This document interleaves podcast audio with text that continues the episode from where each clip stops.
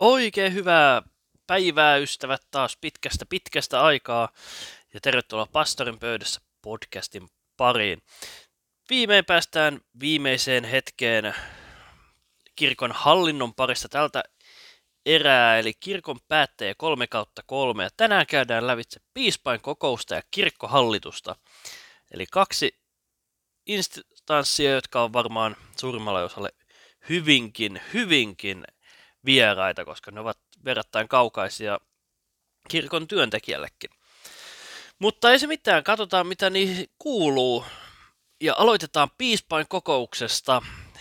No nimensä mukaan piispain kokoukseen kuuluu piispat. Kaikki kirkkoomme kymmenen piispaa, eli jokaisen yhdeksän seura- äh, hiippakunnan piispat sekä tietenkin Turun arkkipiispa. Ja Turun arkkipiispa toimii piispainkokouksen puheenjohtajana. Hän voi kutsua kokouksen milloin tahansa koolle, mutta yleensä piispain kokous kokoontuu neljä kertaa vuodessa ja vaihtelevat, että missä va- tämä tapahtuu. Mutta tietenkin korona on vaikuttanut siihenkin, että miten se homma toimii. Piispan kokous kuuluu kirkon keskushallintoon ja se käsittelee erityisesti kirkon uskoa, julistusta ja työtä sekä hiippakuntien hallintoon ja hoitoon kuuluvia asioita. Tämän lisäksi piispan kokous käsittelee ekumeniaa ja lähetykseen liittyviä asioita. Ja erityisesti piispan kokous tekee erilaisia esityksiä ja antaa lausuntoja kirkolliskokoukselle sekä kirkkohallitukselle, johon pääsemme kohta myöhemmin. Yleisimmät jutut, missä tavallinen kirkon työntekijä pääsee kiinni piispainkokouksen päätöksiin, on työnhaku. Piispainkokous antaa nimittäin hyvin pitkälti vaatimukset, mitä esimerkiksi papeilta tai nuorisotyöntekijöiltä tai muilta vaaditaan, että voi olla ihan viranhaltijana. Jos lukee kirkko HR, eli kirkon työpaikkahakemuksia, niin siellä on usein, että piispainkokouksen päättämät tutkinnot pitää olla suoritettu tai vastaavaa. Ja piispainkokoukseen todellakin kuuluu kaikki piispat, ja jotta ei tarvitse ihan ulkoa muistaa, ketä on meidän piispoinamme tällä hetkellä, niin käydään se nopeasti lävitse. Eli Turun ja Suomen arkkipiispana toimii tällä hetkellä Tapio Luoma, Lapualla piispana on Simo Peura, Tampereella Matti Repo, Mikkelissä piispana on Seppo Häkkinen, joka on vihkinyt minut muun muassa papiksi 2015. Turun arkkihiippakunnan piispa Karlo Kalliala jäi juuri eläkkeelle ja hänen seuraajansa Mari Leppänen aloittaa tai saa piispan vihkimyksessä hyvinkin pian. Kuopion hiippakunnan piispana on Jari Jolkkonen, Helsingissä toimii Teemu Laajasalo, Oulussa Jukka Keskitalo, Espoon hiippakunnan piispa eli minunkin pääpaimeneni on Kaisamari Hintikka ja sitten Porvo ruotsinkielisen Borgo Stiftin piispana on Bojöran Ostrand. Eli kaikki kymmenen kokoontuvat.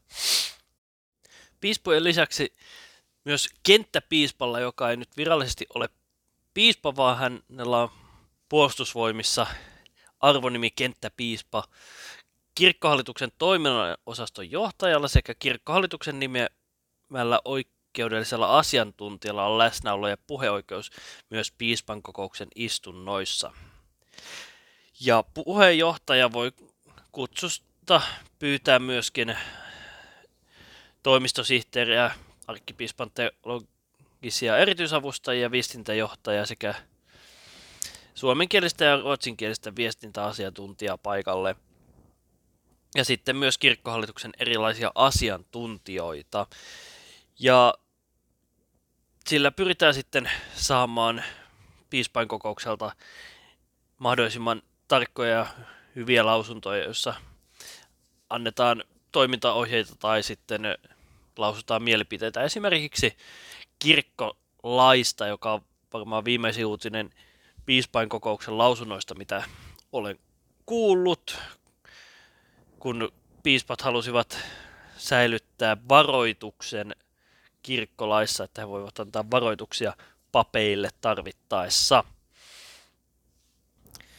Sitten arkkipiispa valitsee myös tuolta piispain kokouksen osallistujista henkilöt, jotka menevät kirkon edustajiksi sisarkirkkojen piispan vihkimyksiin ja vastaavat piispaista edustamista siellä. Eli yleensä jokaisessa piispan vihkimyksessä myös Suomessa on joku vähintään yksi ulkomaalainenkin piispa ulkosuhteiden ja muiden diplomaattisten ja apostolisen suksession takia otettu mukaan. Piispain kokous on siitä itseään selittävä, että se koostuu piispoista ja sen tehtävä antaa hyvinkin paljon lausuntoja ja vähemmän sitten määräyksiä. Mutta sitten pääsemme päivän toiseen aiheeseen, eli kirkkohallitukseen. Kirkkohallitus on kirkon yleisviranomainen, joka hoitaa kirkon yhteistä hallintoa, taloutta ja toimintaa. Ja kirkkohallituksen täysistunnon jäseniä ovat arkkipiispa puheenjohtajana, piispan kokouksen valitsemat kaksi piispaa sekä kirkolliskokouksen valitsemat kaksi pappia ja yhdeksän maalikkoa. Eli jokaisesta hiippakunnasta yksi maalikko. Ja osa näistä kirkkohallituksen päätöksistä tehdään kyllä virastokollegiossa, johon kuuluvat kansliapäällikkö ja kirkkoneuvoksen viroissa olevat viisi viranhaltijaa. Päätösvaltaa on ohjesäännöllä siirretty myös muutamille johtaville viranhaltijoille. Ja kirkkohallitus on osalle niin kaukainen, koska se pyörittää vain tätä korkean tason hallintoa, että jotkut miettivät, että minkä takia meillä ylipäätänsä on sitä, ja voisiko kirkkohallituksen tehtävät delegoida esimerkiksi johonkin muualle.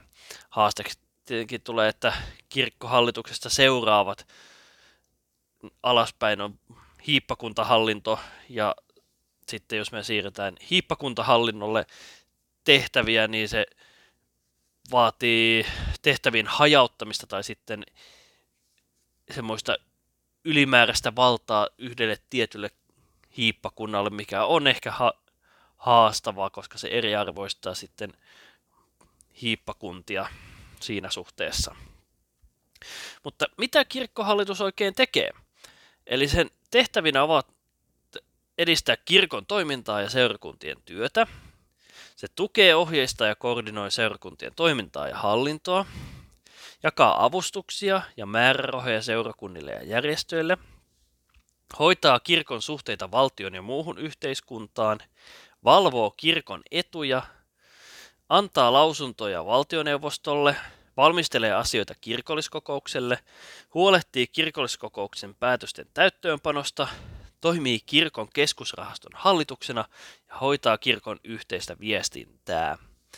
Eli hyvin korkeatasoisia asioita, jotka eivät ole ehkä edes rivityöntekijälle kauhean läheisiä asioita, koska tämä kirkon toiminnan ja seurakuntien työn toke, tukeminen tulee tietenkin aina portaissa alaspäin, että kirkkohallitus antaa esimerkiksi tilastomääräyksiä kyllä, mutta kaikki tukeminen ja vastaava tulee sitten hiippakuntien, seurakuntayhtymien ja johtavien viranhaltijoiden kautta aina alaspäin, jolloin kirkkohallituksesta jää tämmöiselle rivityöntekijälle hyvin etäinen ja suorastaan kolkko näkemys, koska ne joskus tuntuu hyvin etäisiltä ja vaikealta ymmärtää nämä kirkkohallituksen päätökset.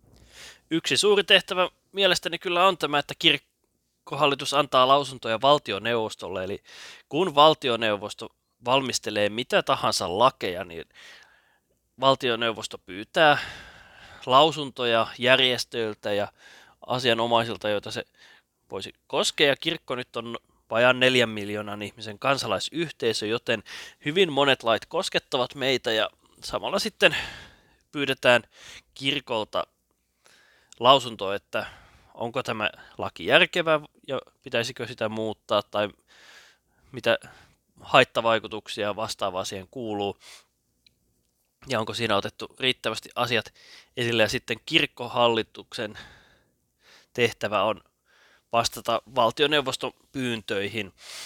Eli juristit ja johtavat viranhaltijat antavat lausunnot siitä ja pyrkivät samalla varmistamaan, että uskonnonvapaudet ja muut tulevat siinä huomioiduksi. Kirkkohallituksen organisaatioon kuuluu kansliapäällikön toimisto, hallintoosasto, työmarkkinaosasto, talousosasto, toiminnan osasto, ulkoasian osasto sekä erillisyksiköitä. Kunkin osaston johtajana toimii kirkkoneuvos, oikein mahtipontinen titteli siinä. Ja kansliapäällikkö johtaa koko kirkkohallituksen viraston toimintaa ja henkilöstöhallintoa. Ja hän vastaa kirkkohallituksen yhteyksistä viranomaisia ja muuhun yhteiskuntaa. Ja sitten kansliapäällikön toimistosta hoidetaan muita kirkkohallituksen erityistehtäviä, muun muassa EU-toimintaa, yhteiskunnan vaikuttajien suunnattua arvojen akatemian järjestämistä ja kaikkea tämmöistä pientä yhteiskunnallista vaikuttamista. Hallinto-osastolla käsitellään asioita, jotka koskevat säädösvalmistelua, eli kirkon yhteistä hallintoa, seurakuntien hallintoa ja taloutta, kirkon kulttuuriperintöä, kirkollisverotusta ja kirkon kirjojenpitoa ja kirkollisia vaaleja. Eli siinä on hyvin paljon haastavia tehtäviä. Työmarkkinaosasto huolehtii taas kirkon palveluksessa olevien palvelussuhdetta koskevasta säädösvalmistojen ja mallisääntöjen laatimisesta, kirkon henkilöstöpolitiikasta, kirkon työantajan viestinnästä ja kirkon henkilöstön osaamisen kehittämisestä henkilöstöpolitiikan alalla. Muulta osin yhteistyö toiminnallisen osaston kanssa. Ja sitten työmarkkinaosasto hoitaa kirkon työmarkkinalaitokselle kuuluvat tehtävät, eli edustaa kirkkoa työnantajana muun muassa palkkaneuvotteluissa. Sitten talousosastoon kautta kirkon keskusrahastoon kuuluu ja talous- ja tietohallinto. Ja tehtävänä on vastata kirkon keskusrahaston toiminnan rahoituksesta ja omaisuuden hoidosta.